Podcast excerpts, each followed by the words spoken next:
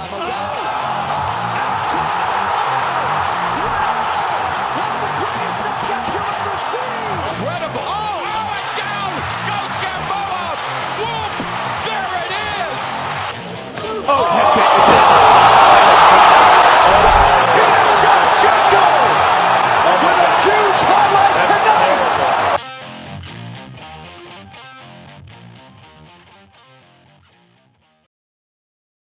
Brawlers? Welcome back to a special episode of Thrown Hands. I'm Jacob Janoski. Alongside me, per usual, is Daniel Woods. Daniel, how are you? I'm doing good, Jacob. How are you? I'm great, thanks. And we have a special guest on today. We have uh, Zak Cummings, UFC uh, contender. How are you doing, my man? I'm good, man. I'm good. Thanks for having me on. All right, so we're just gonna hop right into this. How'd you get your start in MMA? Whew. Um, mainly just kind of been in sports my whole life with uh, wrestling, wrestling in college for a little bit. Had a bad knee injury. Just kind of trying to find something to fill a void in my life that was missing out, and uh, mixed martial arts, jujitsu, all that kind of did it. And then the competition side started uh, presenting itself, and kind of ran with it from there. Okay, so when you started your career, you got off to a 10 0 start. What type of momentum and confidence does that bring to the table for you? Oh, I mean, yeah, there was definitely a lot of confidence in there. Um, I had, you know, I went undefeated as an amateur as well. I had six amateur fights, and then 10-0 as a pro. Uh, even back then, it was still, it was just a hobby. It's something I did on the on the side. I was going to school to, to become a physical therapist, and uh, yeah, it was just kind of one of those where you know I. I I worked like three jobs, trained, went to school. This, I mean, just a really busy college life, and uh, it was just something I love to do and, and did for my free time. Uh, and then you know, just kind of the the fights started getting a little a little higher profile, a little more serious, uh, a little more pay, and uh, just as we kind of you know progressed through, it just kind of took over my life. Like it was never the plan to kind of make a career out of this, but uh, kind of kind of what happened. So, uh, I mean, yeah. So I'm grateful for it. But yeah, it was uh, it wasn't really planned, but definitely uh, started off. Uh, I think it took me like somewhat. I I fought Terry Martin, who was in the UFC. You know, back then I had no idea even how to get in the UFC, how to even uh, like really have that contact at all and stuff. And just it was a whole nother level, is what you thought. So me being able to fight someone who's competed at that level and go out and uh, and have a pretty dominant victory, um, I felt, um, you know, I, I- it, it kind of was a reassurance that you know I, I was good. I could I could actually do this thing, but it still it still didn't really hit home till years years later, honestly. So the early part of your career, kind of in terms of time, it seems like kind of coincided with MMA becoming like more of a mainstream sport in the United States. What was that like? Uh, kind of uh, being a part of something that was growing so fast earlier in your career. Yeah, it's one of those where like you know you look back at it now and it really makes sense like that, but at the time, you know, you just kind of you're just flowing with it. It's just uh, it was a hobby. It was just something I was doing. Um, and like like I said before, like I had no idea how to get in the UFC. Like I thought like you had to train with like Pat Miletich or you know one of those uh, Team Quest or like that's the only gyms that basically would like get last second replacements, get people in the UFC, and that was about it.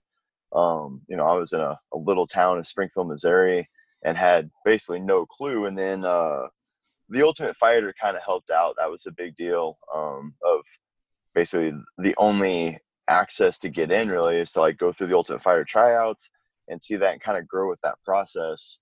Um, my teammate Michael Johnson, he was able to get in on like season 11 or something like that. I don't remember, but uh, and when he was actually able to make the show, did well and got in the UFC, like that opened my eyes a little bit more that hey, like this could be a possibility and everything. So just yeah, as the years progressed, you know, it, it, was a little more eye opening that uh that it could be a a, real thing. You know, like it, it can happen. You can make it in there just uh you know, just by putting your head down, putting in the work and stuff, not anything crazy. And then, you know, now, man, it's it's a whole nother ball game. You know, there's a, a massive entertainment uh, aspect to the to the sport.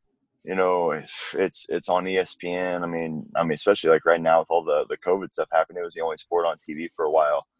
so being able to to be a part of it and kind of see the growth has been pretty amazing. But like as you're going through it, you don't realize it. You know, it's just one of the things you're just kind of doing it. You're in it, and you're seeing the changes around you, but you don't see how big changes they were. And then now you look back at it, you're like, oh shit, man, that was uh, yeah, it's kind of crazy. So it's been it's been uh, special to be a part of it, and uh, and everything. Like you know, now like I own a gym, I coach, and try to tell some of these younger guys, you know, like we kind of have the uh, the recipe, you know, to to be successful in this sport and how to make it these next levels and everything. And it's uh, you know, we can not not take shortcuts, but we can definitely uh, put you on a, a more accurate path than than what we kind of you know went on.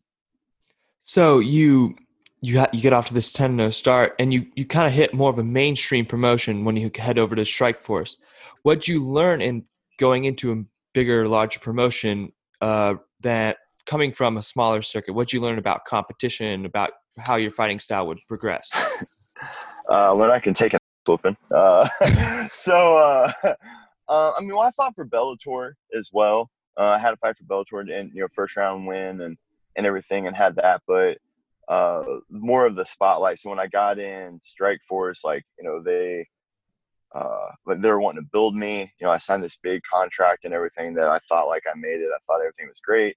You know, and then I go out and try to do them a favor and fight Tim Kennedy main event on uh, Showtime on a week notice.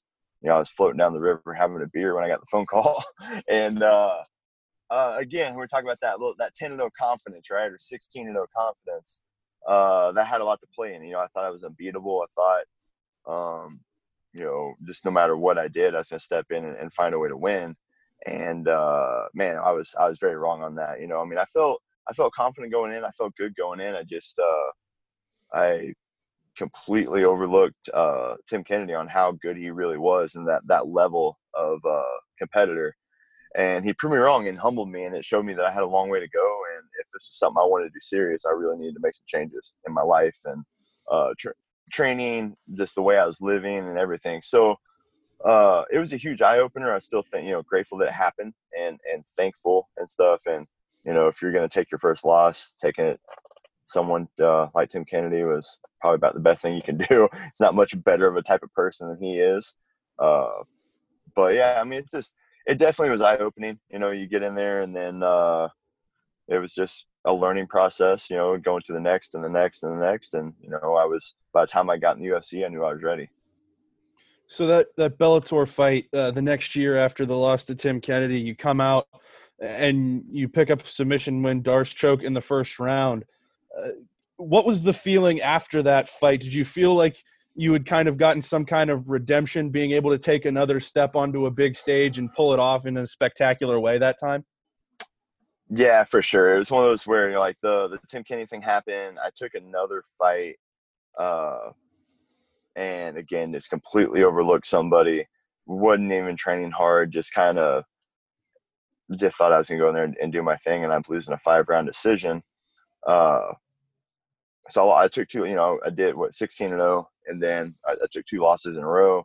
It was like, man, maybe I'm not cut out for this. Maybe this isn't it. Like the the run's over, whatever, I get this phone call and uh, to you know to fight for Bellator, and it was, uh, yeah, I was like, okay, they're, they're trying to get me, you know, like when I'm I'm down on myself and everything, and I had I had a lot to prove, so I, I made a lot of changes for that fight and went out first round submission with the Darce, and uh, yeah, that that feeling uh, definitely kind of brought me back to my my love for the sport, my love for competition, and knowing that you know I I, I need to stay on this path. So during what part of that Bellator win was a five out of six uh, wins. You won five out of six, and you get to the Ultimate Fighter. What experiences from the Ultimate Fighter have you taken that you've learned from? For me, the Ultimate Fighter was amazing. It was uh, the so like I said before, like going through this whole process. I was you know uh, going to school full time, uh, I was trying, you know, I was doing all pre pre stuff so I can get into the doctorate program of, uh, of physical therapy. And then, you know, I worked at a nightclub. I worked at a hospital during the day. Uh, you know, I did some security stuff, and I worked at a uh, whatever the place is called. It's like a like a community center type place, like a gym. Uh, so it was a lot. It was like three part-time jobs. I mean, I worked a lot. I was really busy. So it was, uh, I was just always on the go and I was very busy um, through everything and everything's kind of half-assed. When I got in the Ultimate Fighter, that was like my first moment where I got to live, breathe, eat, sleep, everything like full-time fighter. You know, I got to wake up, have a healthy breakfast, go get a hard practice in with some other high-level guys, go back, relax, eat, you know, chill, go back, practice again, come back, relax, recover, and do it all over again. Um, I, I was very thankful for for the the other cast that I had. I, you know, most uh, most of the Ultimate Fighter shows, you've got some of the heads that are just there for the camera, just uh, you know, they want to get drunk, make an ass of themselves, uh, start fights and everything. And, and we just didn't have that. We had everybody there that, you know, they all had the same goal in mind, the same mission. Uh, they all wanted to make that that level and, and be some of the best guys in the world uh, which is probably why that season of being, you know, probably one of the best seasons, you know, of, of TUF history. Uh, still some some top level guys, you know, Uriah Hall, Kelvin Gastelum. Um, you know, there, there's some a, a, lot of good guys and stuff that that came out of that season. Um, so just having that that experience and everything uh, was it, it, it, changed. It changed my life. Um, it definitely, you know, I, I was on Chael's team. I had Chael, who was you know, one of the top guys in, in the world at middleweight, you know, going to fight Jon Jones at light heavyweight. Uh, he brought in Yushin Okami, who was ranked like third or fourth at the time. So I'm training with some of the best guys in the world.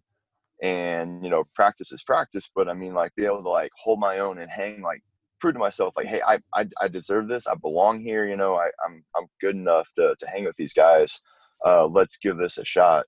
And then, uh, you know, even though I came up a little bit short in the house, everybody was so impressed that they they signed the entire cast uh, to the UFC and, and, had your shot there.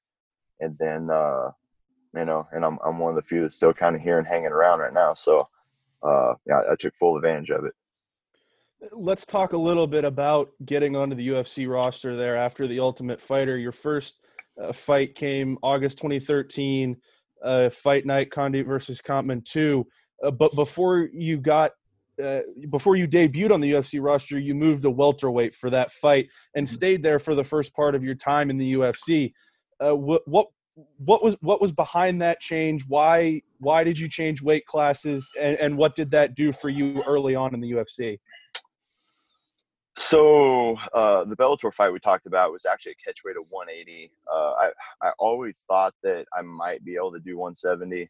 Um, I, I fought pretty regular, so like it was and I, I cut a lot of weight and, and everything. So I just, it was like I could I could take fights and fight pretty often at 185. Um, I was gonna have to do everything perfect and right for 170.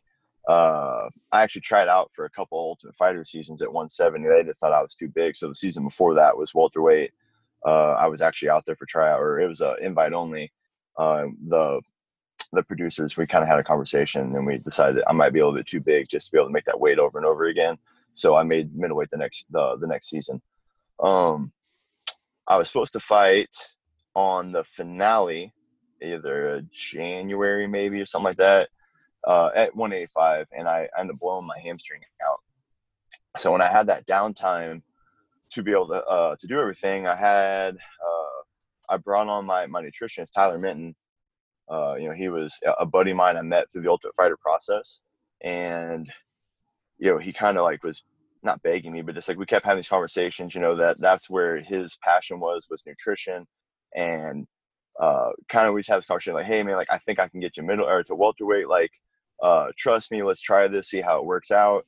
And and man, he was he was so right. That that first cut to to 170 was uh, everything was on point. It was great. I I felt phenomenal and uh, it, it really that kind of not the like oh hey I made him because he's he's so smart, but uh, a lot of people around me saw uh, the change and everything, and I think that really started bringing on more clients in for uh, for Tyler, and now he's one of the best nutritionists in the game. Uh, so you know, just throughout the years, getting a little bit older and everything. I mean, I cut a lot of weight through wrestling it, it just got rough, you know. So I, I need to go back to middleweight, but uh, but I, I mean, I had like what nine, uh, yeah, like nine or ten fights at, at welterweight, and uh, it was just getting it was a struggle towards the end. I wrestled in college at, at 174, 184, 174, so I knew I can get down there, but and when I was wrestling, the uh, the the risk really wasn't worth the reward a little bit. It was one of those where you know you had to make weight, but then an hour later you're competing, and the way I was getting my body down to that weight class was rough. So I was thinking with with MMA, okay, I have 24 hours, I can like kill myself to get down there, but then the next day I compete, I might feel a little bit better, and that's that was the case for a while, and then you know a little bit later in my welterweight career, uh, my performances were were definitely hindered by the weight cut. And uh, you know, me and my, my coach Mark Montoya, and then uh, my my teammate and friend James Krause, we kind of had those conversations with each other and just just say, hey man, like screw this, let's go up. It's not like I'm getting manhandled. I've never really been like thrown around at, at middleweight either, so I don't think the the strength was the problem. So we just uh yeah, kind of quit cutting as much and and and did the thing at 185 and you know, I'm, I'm thankful now. It's uh, I feel a lot better. I feel like I can let myself go, and I'm still mentally getting over uh, the the welterweight stuff. So I'm kind of excited now of like adding in more volume to my game, at you know being able to to, to push that higher gear and, and go because I couldn't do that at welterweight. I was so worried about just my body shutting down and gassing out. Uh, but yeah. So about in the middle part of your welterweight part of your career in the UFC, the Reebok deal hit. How did that affect you personally? Me personally, not a huge deal. Um, you know, I was still pretty, pretty new, and uh, I was always like on the lower half of the card and stuff. So like, spon like if you weren't really main card anyways, the sponsors weren't great. Um, I'm not a massive, you know, social media personality, so I mean, like the the sponsor, like yeah, I probably lost some money on sponsors, but I didn't really have to work for it. You know, instead of having to go and promise all this shit and do everything and jump through hoops to get sponsors, it was just like, okay, here's your money given to you. Uh, I definitely lost some money, but it wasn't like a massive amount. Um, you know, you start getting some of these bigger, bigger fights, or like, uh, you know, whatever. You start getting higher in the main card stuff. Yeah, it started that stuff starts adding up. But I wouldn't like someone who like Cowboy Cerrone and all these guys, you know, McGregor and all these guys had all these these massive uh, deals that they kind of got screwed from it. So uh, it it wasn't a huge deal for me. Um, just kind of like took it, ran with it, and didn't really try to think too negative on it. Just kind of accepted it and uh, and went and went forward. But uh, I definitely knew personally some people and everything. I saw it screw a lot of people, but uh, for me, it wasn't that big of a deal. So a little bit of a technique question here. Uh, your one of your big calling cards has been your submission game. Twelve of your twenty three wins have come by uh, submission. You've got Darce chokes, rear naked chokes, arm bars, guillotines. Uh, how was that something that came easy to you once you started MMA? Something that came easy to add to your wrestling background, or was that something that it took a long time for you to to develop? Uh, it came pretty easy at first. Um, you know, I had I had the wrestling background, and then there was a couple submissions that really kind of uh, hit home with me and caught on. I was I was really good at early. Um, the Darce was one, so I had uh, a technique I used in wrestling a lot, and uh, I guess you call it, like I don't know, Japanese necktie or wizard, whatever you want to call it. But uh, basically, I, I would use it to kind of like fold people over and pin them and I use that as a lot. So I used to do it even in, in MMA, and then I was taught the Darce. So it was like, oh, I do this, and the, the Darce is there, and like it just kind of became my my calling card for for a while, and uh, you know, and obviously like any typical wrestler, I think like arm triangle stuff like that's going to be big. Getting someone's back rear naked choke.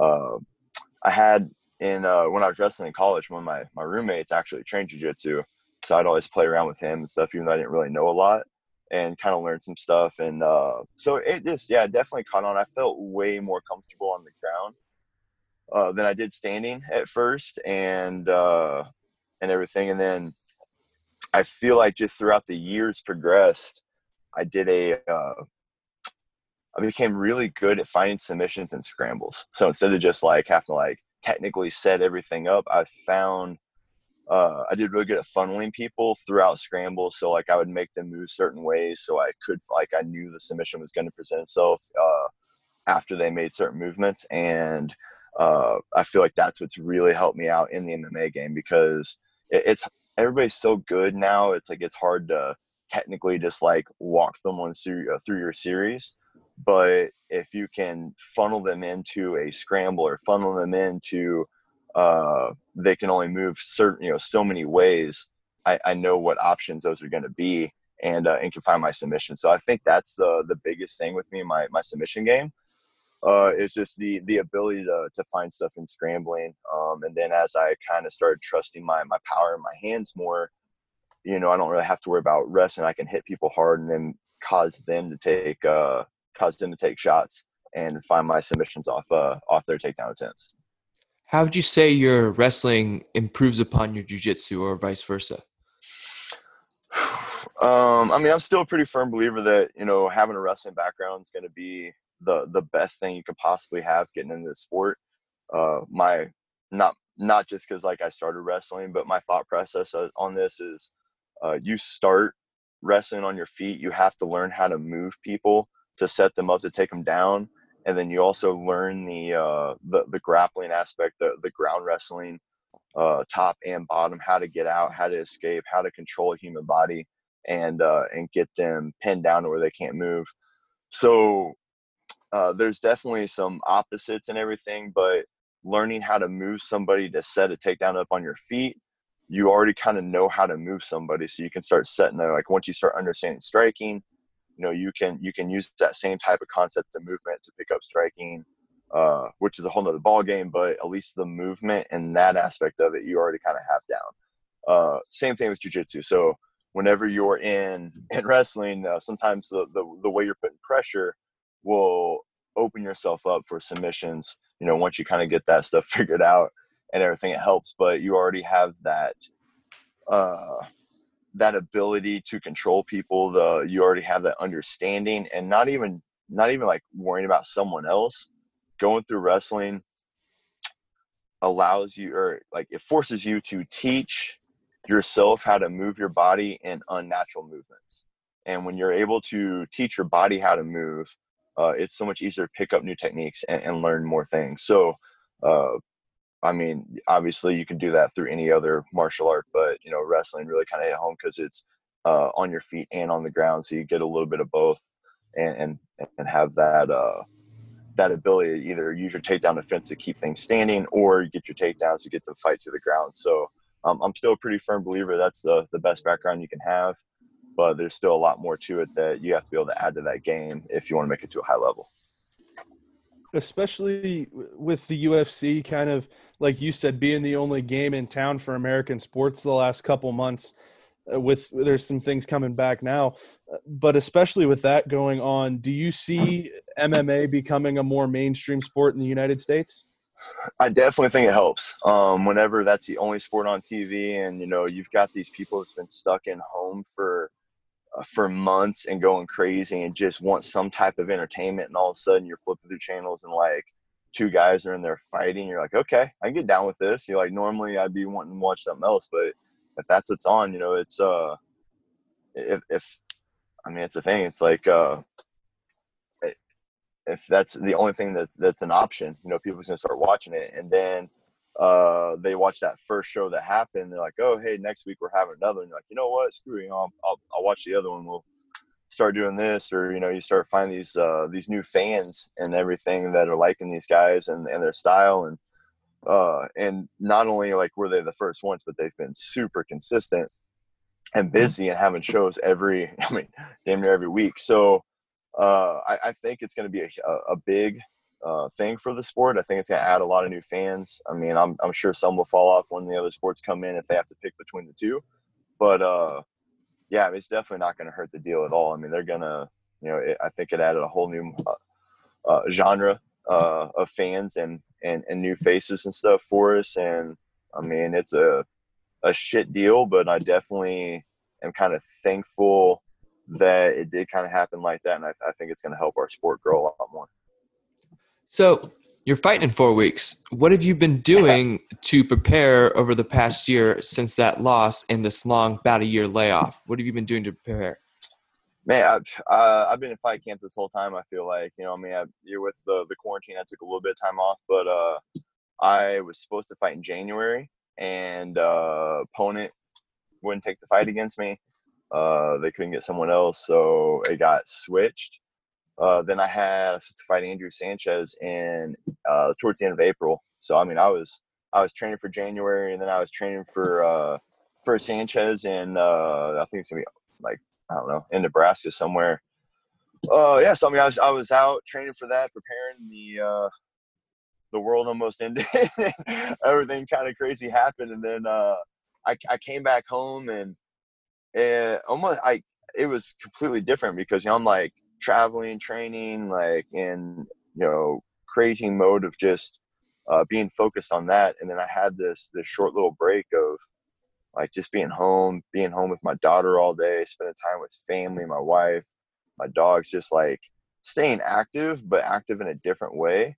And uh, I feel like I've been on the go like my whole career, just nonstop, uh, either traveling and coaching or uh, you know, fight, competing myself or training, whatever it's been, and having that little that moment of like life clarity and slow life down and and see kind of what my future is going to hold when I'm done was uh was really special.